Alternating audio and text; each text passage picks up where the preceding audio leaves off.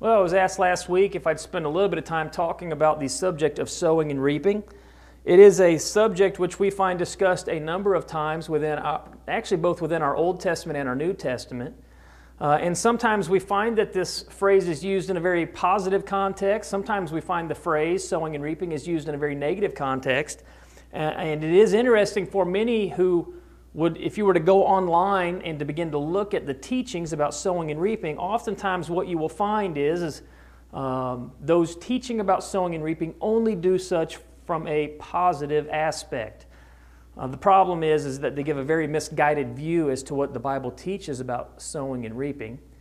Uh, and again, there are examples of both positive and negative contexts regarding sowing and reaping. And so let, let me just really quickly look at one example uh, by specifically looking at sowing the Word of God as opposed to sowing the commandments of men. We know that sowing the Word of God results in the kingdom of God. And we could go and we could look at the parable of the sower as recorded there in Luke's 8, Luke 8, verse 5 through 15. And Jesus begins to help them to understand this parable that he's talking about as he's uh, explaining to them what the seed is. Listen to Luke 8 11. Now, the parable is this the seed is the Word of God. So, what is being sown here in the parable, or being spread out, is the Word of God. Now, here we find that the context regarding what's being sown, the Word of God, we find it is extremely positive. When the Word of God was, was being preached on the day of Pentecost there in uh, Acts chapter 2, we know that it resulted in just Christians, right? It didn't result in those in other religious groups. There was only one faith. There was the Christian faith, as we find recorded in our New Testament, and that is what sowing the Word of God yielded. Further, we know that when it was kept, the Word of God, uh, it, it kept Christians faithful. Okay? That same word, whether it was preached in the first century or whether it's pre- preached in the 21st century, has the exact same effect. When it falls on honest and good hearts, it's going to have the same result. Now, on the opposite side of the coin, remember I said there's both positive context regarding uh, sowing and reaping, but there's also the negative contexts within our Bible regarding sowing and reaping. And a good example of this, as opposed to sowing the Word of God, would be sowing the commandments of men. We know that that brings vain religion. Here we see the negative effect of sowing and reaping when one sows man's commandments as opposed to sowing the Word of God. Listen to Matthew 15 9. But in vain they do worship me, teaching for doctrines the commandments of men. Now, when you're preaching the Word of God, it results in the kingdom of God, it results in Christians, and when they keep that Word, we have faithful Christians. But on the opposite side, when one begins to teach and mandate the, uh, the commandments of men, what we have is vain worship. And these type of doctrines and teachings, they're going to simply produce a plant that's going to be rooted up. That's what those seeds uh, will, will dissolve into. They will be plants that will be rooted up. Matthew 15, 13. But he answered and said, Every plant which my heavenly Father hath not planted shall be rooted up. Now, the seed, the Word of God, which God did plant, that's going to endure forever. but the commandments of men, that seed which is being spread by many, that will be rooted up. And since the Word of God and the commandments of men are opposed to one another, it is not logical, nor is it biblical, for one to think that they can take the Word of God and the commandments of men and that they can intermingle them together. Uh, if they do such, they will reap they will reap condemnation. Listen to Galatians 1 6 through 9. And he's specifically addressing those who are, who are uh, spreading the opposite of the Word of God. Galatians 1, starting in verse 6. I marvel that ye are so soon removed from him that called you into the grace of Christ unto another gospel, which is not another. But there be some that trouble you and would pervert the gospel of Christ. Let me pause. Anytime you begin to change anything about our New Testament, you're perverting the gospel of Christ. You begin to interject men's commandments into that, you're perverting the gospel of Christ. If you begin to remove portions of that inspired word, because they contradict with the commandments of men. You're perverting the gospel of Christ. In essence, to make it simple, adding to or subtracting at all from our New Testament teaching is perverting the gospel of Christ. He goes on and he gives the warning here. But though we or but though we or an angel from heaven preach any other gospel unto you than that which we have preached, unto you, let him be accursed. As we said before, so say I now again if any man preach any other gospel unto you than that ye have received, let him be accursed. Now, it's pretty simple. If the Word of God produces Christians, then, and that's the gospel that produces Christians, somebody teaching another gospel is going to produce another religious group. They're not going to produce Christians and Christians only following the Bible. They're going to produce something else. Now, as we've already shown in the parable of the sower, to reap is to gather a crop. And I think most of us know what that is. And to sow means to plant seeds. And we can look throughout the Bible, and we oftentimes find that sowing is used as a metaphor for one's actions, and then reaping is used as a metaphor for the results of those actions. And again, we have an understanding of that in our logical day to day life. Uh, if I leave the stove on and the, and the flame out, there's a good possibility that the resulting action may be something catches on fire, right? Every action has, an, has a, another reaction. And that's really what we're being taught within our scriptures. Now, again, oftentimes people will apply this phrase ultimately just, just to this physical life, but the Bible deals with things of a spiritual nature, and so we can be certain that it also deals with things of an eternal nature. We're not just talking about reaping what you sow in this life, although that is true. We're taking this also to a, a next level, and we're talking about this on a spiritual level, talking about our eternal salvation. And as with all matters of, of a spiritual nature, the teaching of sowing and reaping is one that it needs to be extremely taken seriously, uh, and it needs to be verified with our scriptures. Again, listen to Luke 21 8, and we have a warning here. And he said, Take heed that ye be not deceived, for many shall come in my name, saying, I am Christ, and that the time draweth near. Go ye not therefore after them. Now, I chose this verse uh, just to give you the understanding that Christ has told us, and not just here, but in other places, that as Christians, we need to be very aware that we're not being deceived. We find it in other portions of our inspired scripture.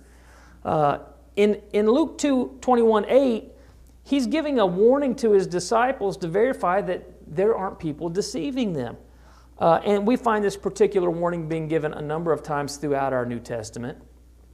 And as we begin to examine these warnings, again, not to be deceived, we, we realize that there's really a couple of ways that we could be deceived. One, it's very possible for us to be deceived by other people. Let me give you a biblical example. Listen to 1 John 3 7. Little children, let no man deceive you. He that doeth righteousness is righteous, even as he is righteous. All right, John makes it very clear here that it's possible for man to deceive us right? And so we need to be very careful, just as Jesus has warned, that we're not being deceived. So sometimes we are deceived by other people. Sometimes the problem really is self deception. It is oftentimes possible for us to deceive ourselves. Listen to 1 Corinthians 3:18. Let no man deceive himself. If any man among you seemeth to be wise in this world, let him become a fool that he may be wise. Now, Paul says it's possible for us to deceive ourselves. Uh, I think what happens is, is oftentimes man is so set on believing what it is that he wants to believe that he literally can deceive himself. Now, I've known a number of people who believe things that were contradictory to what's found in the scriptures. Uh, and the thing is, is they've deceived themselves to think that they can oppose the will of God and yet not uh, reap destruction to themselves. Again, it seems to me that almost every single person I talk to thinks they're going to heaven. And a great, a great many of those people are living in ways that are totally contrary to the scriptures. They've deceived themselves to think that they can do whatever they want as opposed to God's will, recorded in the Bible, and, that they're not going to reap eternal destruction. They've, they've simply deceived themselves. Now, let's talk a little bit about sowing and reaping corruption. I hate to say it, but the majority of people around us are sowing and they are going to reap corruption. Listen to the old, I'm going to start off with an Old Testament passage. Listen to Proverbs 22 8.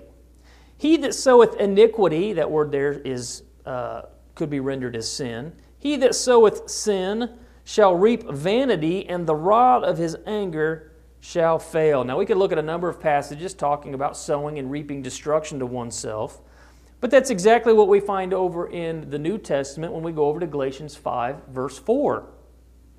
Listen to what Paul tells the Galatians Christ is become of no effect unto you. Whosoever of you are justified by the law, ye are fallen from grace. Now, he's not saying that anybody who follows law is fallen from grace. That's not at all what he's saying. The epistle here was written to Christians, and, and so this is a warning to Christians. In context, these were Christians who were actually uh, intermingling Old Testament law with New Testament law. Uh, some of them even binding the Old Testament uh, Jewish system and, and, tying it into their Christian faith, saying really you had to come to Christianity through the, uh, through the Jewish faith. But the point I wanted to, to show here is, is it's possible for Christians so as to fall and reap corruption unto themselves. It's not just for Christians.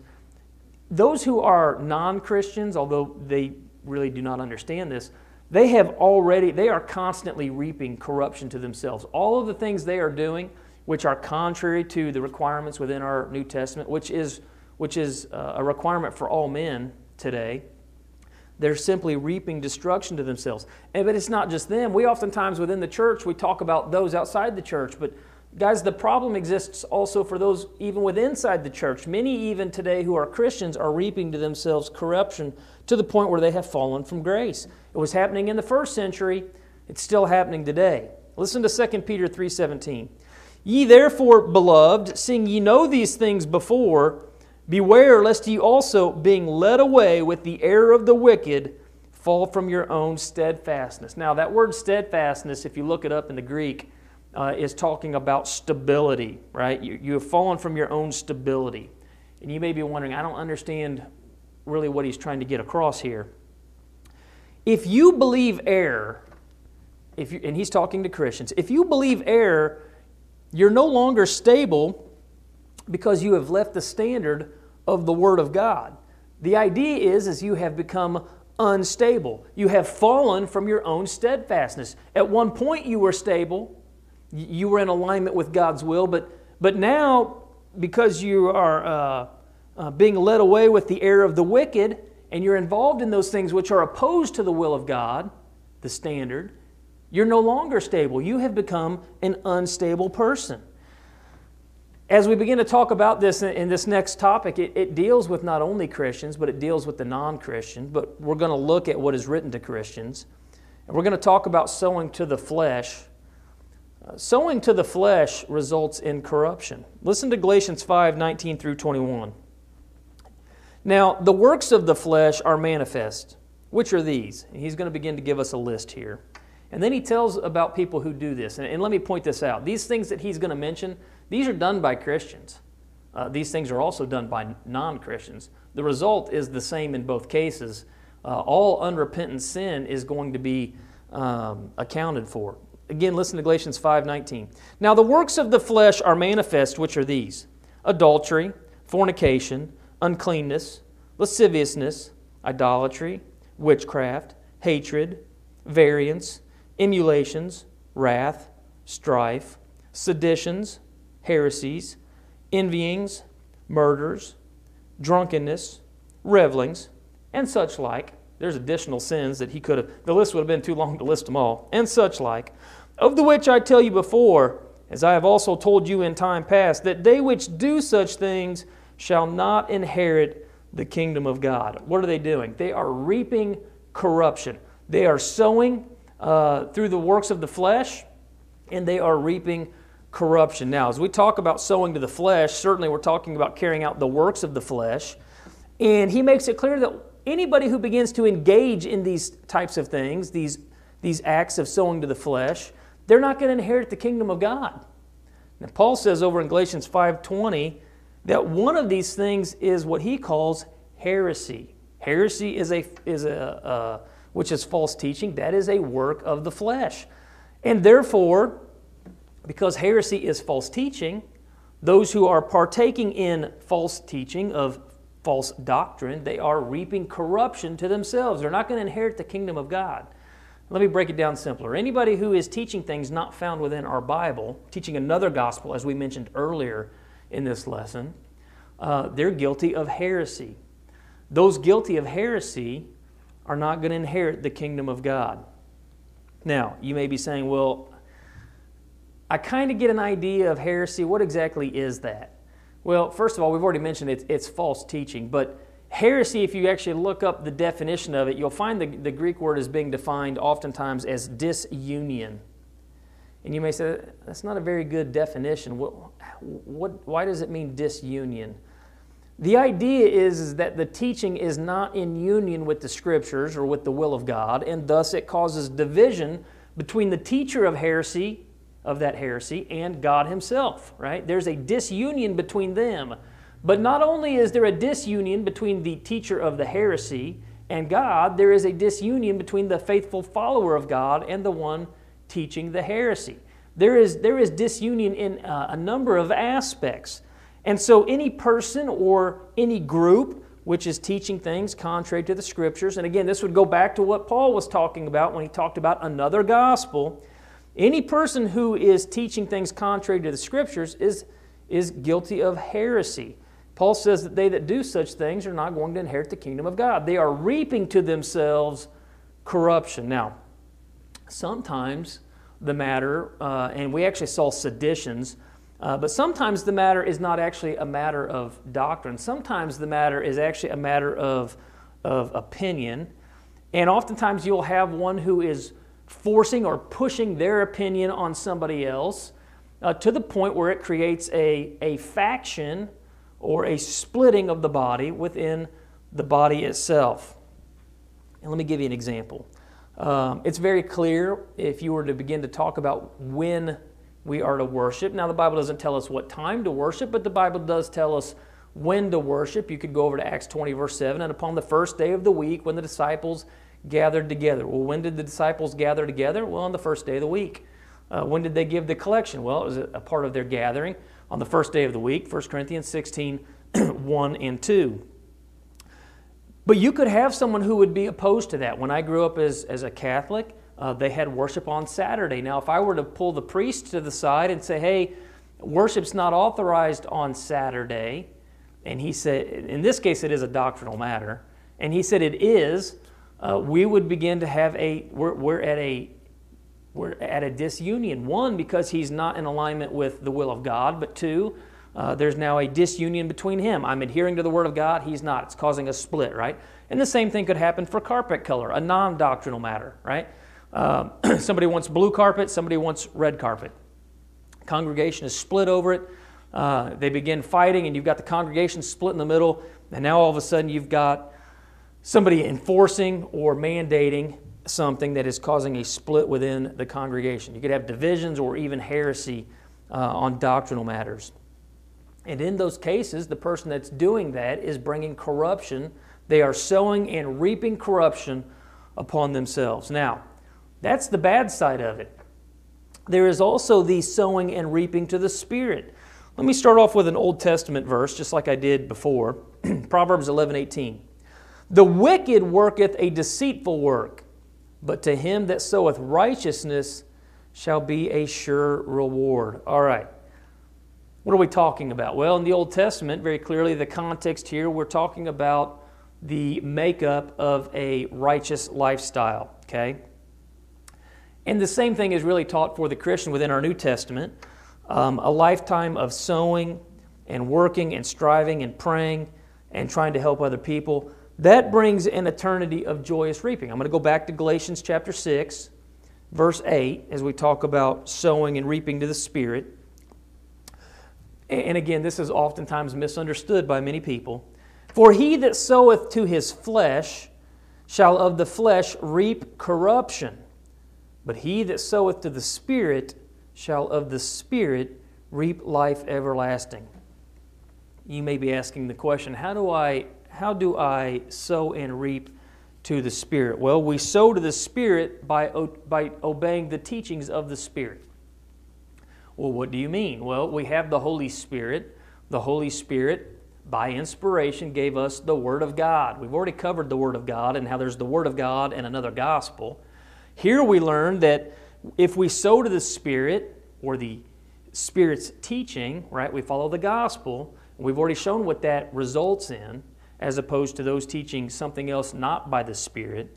He's describing here that those who reap uh, or sow to the flesh shall reap of corruption, but the opposite side, those who sow to the Spirit shall reap life everlasting. It's another way of so- showing what we've already looked at. Those who sow the Word of God are going to result in the kingdom of God, and those who live faithful to it are going to reap everlasting life. But those who sow the commandments of men, they follow the commandments of men, they have eternal damnation. Again, we're seeing this pointed out here. Uh, the, the idea is, is if we want a sure reward, we have to follow the teachings of the Holy Spirit, or we have to sow and reap to the Spirit. The idea again is, is to it is to work righteousness. Listen to Acts 10, verse 34 and 35. Then Peter opened his mouth and said, Of a truth, I perceive that God is no respecter of persons, but in every nation, he that feareth him, well, how do we know if he fears him? And worketh righteousness is accepted with him. Now, he makes it very clear here it's not just having reverence for God or fearing him, that's how it's being used here. He's showing there's something else involved with that reverence, and that reverence is the obedience uh, of God and of God's inspired word, which works righteousness. The idea here is, is that we are keeping the commandments of God. Now, that is the expectation for all men. The reason that's the expectation is, is because if we keep the Word of God, we're going to reap to ourselves uh, everlasting life. Listen to another Old Testament passage, and then I'm going to use the New Testament as we talk about the expectations for all men. Ecclesiastes 12 13. Let us hear the conclusion of the whole matter. Here's the conclusion of all that the book of Ecclesiastes was about. Fear God, again, we're talking about reverence, and keep his commandments, for this is the whole duty of man. That's exactly what he's saying there in Acts 10, verses 34 and 35 it's the same thing we find taught over in 1 John verses 2, uh, sorry, 1 John 2 verses 3 and 5. Listen to verse 4. He that saith, I know him, and keepeth not his commandments, is a liar, and the truth is not in him. All right. So, oftentimes, people, when they talk about sowing and reaping, they really only talk about uh, in the positive or the negative aspect, but that's not all that is to it. Uh, let me break it down this way. I could talk about a farmer uh, who was out sowing seed, right? And we could talk about whether he sowed good seed or bad seed. That's a good way of breaking down what we've already looked at. But it's not just what kind of seed the sower puts out, there's also the understanding of how much seed he puts out. Uh, he could throw out one or two, but his crop's going to be very small. And it may be it may be, it could be a very small crop of all good, or it could be a very, a very small crop of bad, but it's still a small crop. Or he could put out a bunch of seed. He could broadcast it everywhere. And in that case, he would have a plentiful crop of good, or a, if it's bad seed, a plentiful crop of bad. So let's talk about sowing bountifully as opposed to sowing sparingly. All want to reap a bountiful eternal harvest. If, if they're claiming to be Christians, that's their goal, right? I want to, I want to reap a bountiful eternal harvest uh, when they stand before the judgment seat of God. But that depends on not only what they sow, but also how they sow it. I'm going to go over to 2 Corinthians 9 6. 2 Corinthians 9 6. Paul tells the church in Corinth, But this I say, he which soweth sparingly shall reap also sparingly, and he which soweth bountifully shall reap also bountifully. You take the Christian who claims he wants to be a faithful follower of God. If he sows very sparingly with his time and his ability and his resources uh, and his righteous works, uh, if he's doing that sparingly, he is depriving himself really not only of the abundant life here, of all the people that he could have impacted, for example, by teaching the gospel or by helping in whatever sense he could and trying to draw people to the church. Uh, he also not only deprives himself of this life here and the good that he can do, but also his eternal harvest. And, really all the people he could have brought with him, right? Jesus declares this in the parable of the sower, and he begins to give an explanation of this parable in Matthew 25, verses 14 through 40. And there are a lot of people who wonder why maybe this life isn't as good as they thought it would be, or, or maybe why uh, they're not happy with their lives. And there could be a number of reasons but that. But here's one of the things it may be that they're not getting a whole lot out of this life because they're not really putting a whole lot into it. Congregations oftentimes wonder about why they're not growing. Well, the question would be to what extent are you sowing the seed? Right? If you only throw one or two seeds out, you're not going to have a big crop. You're not going to grow the kingdom of God. You've got to broadcast the seed everywhere. And again, it, the same thing happens individually. Oftentimes, Christians are wondering why their life is the way it is. Well, it may be that they're not putting a whole lot into uh, living the life of a faithful Christian. Word is so plentiful when it comes to the work of the church. Listen to 1 Corinthians 15 58. Therefore, my beloved brethren, be ye steadfast, unmovable, always abounding in the work of the Lord. He's talking about sowing bountifully. For as much as ye know that your labor is not in vain in the Lord. You know, a farmer could take a bag of seed and he could throw that seed and he could, he could sow bountifully. And he may even get done, and right, at, right afterwards, he may not think he's done much. Uh, he, he may not think the yield is going to be very much. Guys, it doesn't always happen overnight.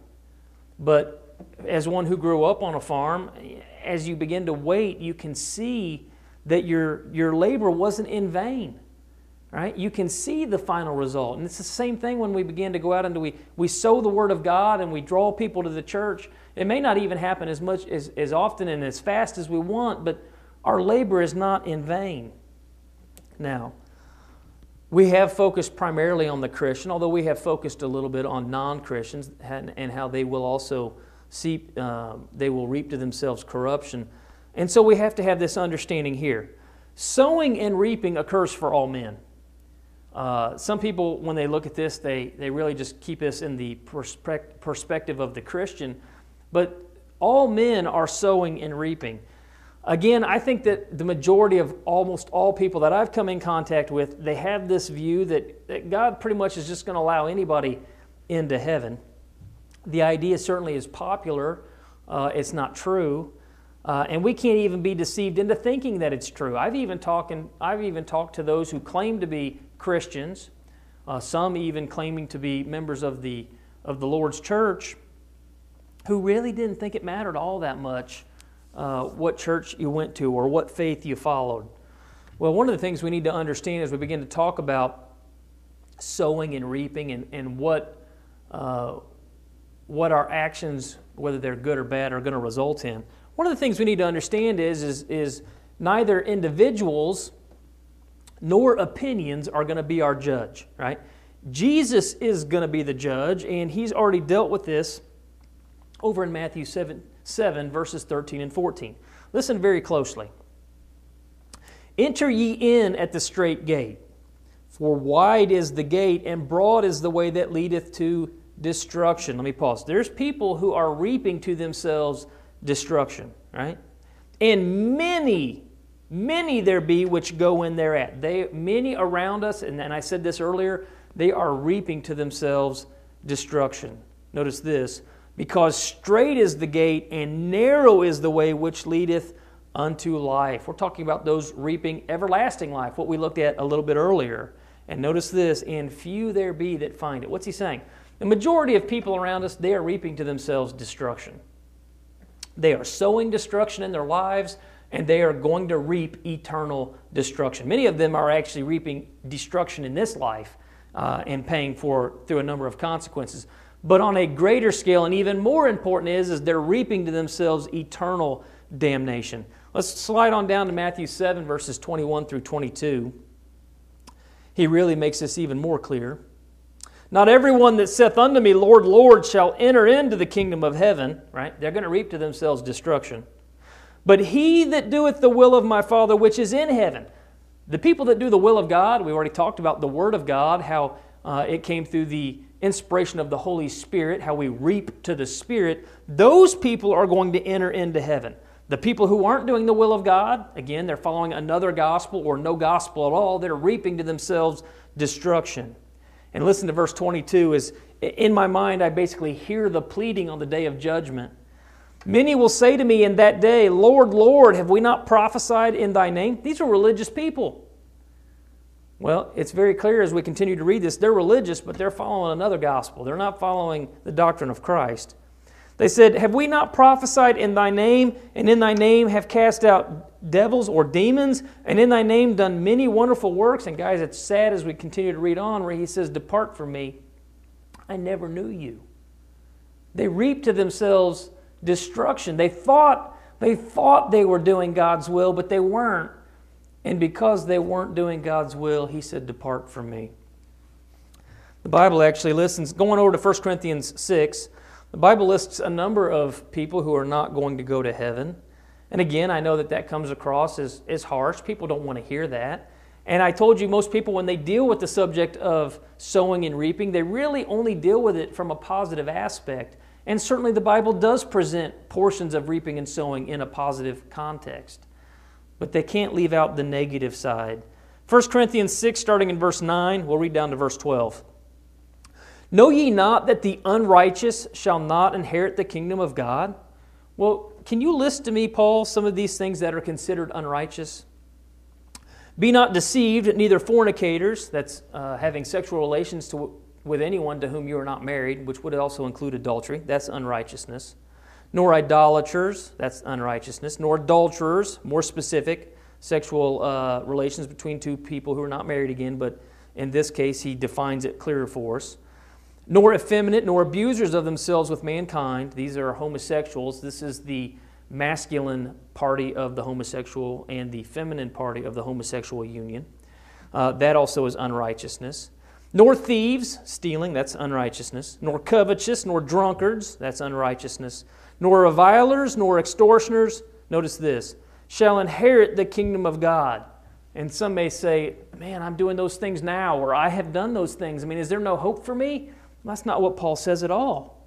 Paul says, and such were some of you, right? You used to do those things before you were a Christian, but you're washed Ye are sanctified. That word is set apart, right? You can't do those things anymore as a set apart follower of God. You've been cleansed. But ye are justified. To be justified is to be righteous. Ye are justified in the name of the Lord Jesus and by the Spirit of our God, right? We do it. We do it as we live according to the inspired scriptures given by the Spirit, our Holy Spirit. And he says, All things are lawful unto me, but all things are not expedient. All things are lawful for me, but I will not be brought under the power of any. Well, he makes it very clear here. Going over to Galatians chapter 5, he makes it very clear here that there are a lot of people who aren't going to go to heaven. They are, they are sowing corruption and they are reaping destruction. Galatians chapter 5, starting in verse 19, we already talked about the works of the flesh, but let's go back and remind you one more time. And this really lines up with what we just looked at. Now, the works of the flesh are manifest, which are these adultery, fornication, uncleanness, lasciviousness, idolatry, witchcraft, hatred, variance, emulations, wrath, strife, seditions, heresies, envyings, murders, drunkenness, revelings, and such like. Of the which I tell you before, as I have also told you in time past, that they which do such things shall not inherit the kingdom of God. They're reaping to themselves corruption if you're watching this and you're involved in any of these things, whether you're a Christian or not, you're reaping to yourselves corruption. 2 Thessalonians 1, verses 7 through 9. Those who do not know God and who do not obey the gospel are going to be uh, going to be punished at the judgment. Now, it's very clear as you go back and look at that. That's what he's getting us to understand. In 2 Peter 2, 20 through 22, we have an understanding there that those who fall away from the Lord, they're not going to go to heaven both of those passages are making it very clear that, that what we sow and how we sow is going to determine what we reap, right?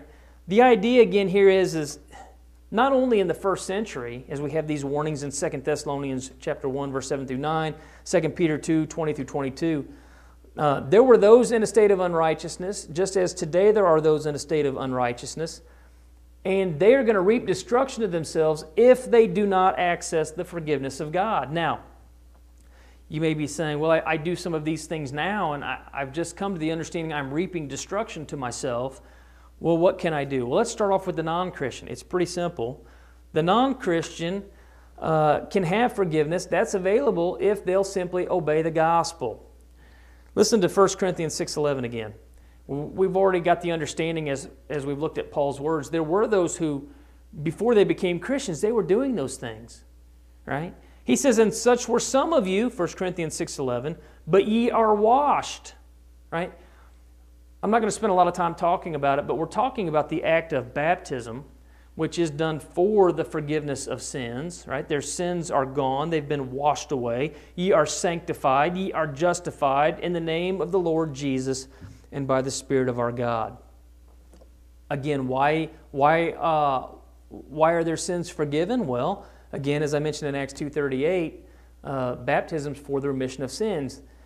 If you're watching this and you say, well, so is that all I have to do? I have to be baptized? No, there's more to that. In the conversion accounts, we do find the same thing they were taught the gospel, Romans 10 17. They believed that Jesus Christ was the Messiah, John 8 24.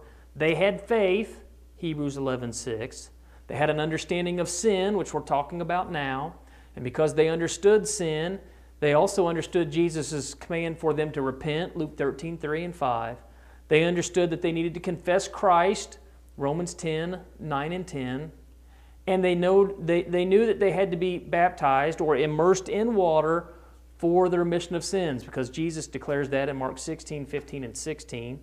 Peter says the same thing that they need to be uh, baptized uh, for the remission of sins, Acts 2.38. We learn that's how you get into Christ, Romans 6, 3 and 4, Galatians 3, 26 and 27, and we realize that, that baptism does save. It's part of the process of be, being saved. That is the process by which one has their sins forgiven.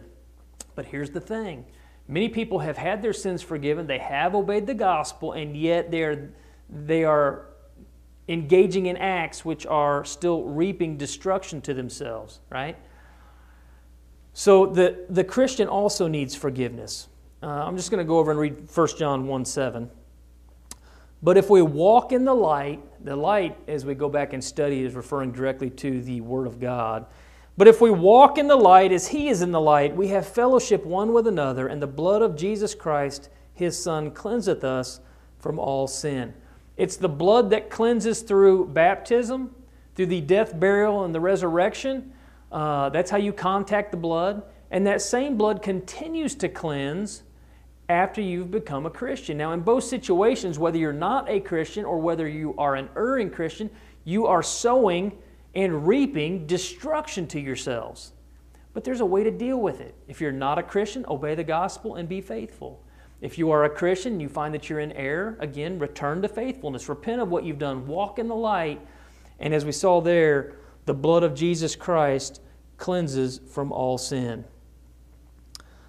This hasn't been a very long lesson, but let's break it down like this with one final verse. And, and this is a verse we've already looked at. Because all men are going to reap what they sow, we need to remember Jesus' warning. Luke 21 8. And he said, Take heed that ye be not deceived. My point would simply be this you can't go do whatever you want. We've already looked at the Bible verses that make it clear you've got to do the will of God if you want to go to heaven. And that means that you've got to obey the gospel and then you have to be faithful. Now, I've already given how it is that one becomes a Christian. I didn't spend a lot of time on it, and so if you've heard that and you're interested in learning more, please contact us via email or through our phone number. You can leave a message, and we'll get back with you. Uh, and, and if, if need be, and if we can find a faithful congregation in your area, we'd certainly help you find a, a faithful church to attend. But if you're watching this and you have obeyed the gospel, but you realize you're in the process of reaping, sowing and reaping destruction to yourselves because you're not faithful, I would urge you to come back to a state of faithfulness and righteousness. Uh, continue to be a faithful follower of God and walk in the light. Again, if there's a way that we can help you in any way, feel free to contact us here at the Portage Church of Christ.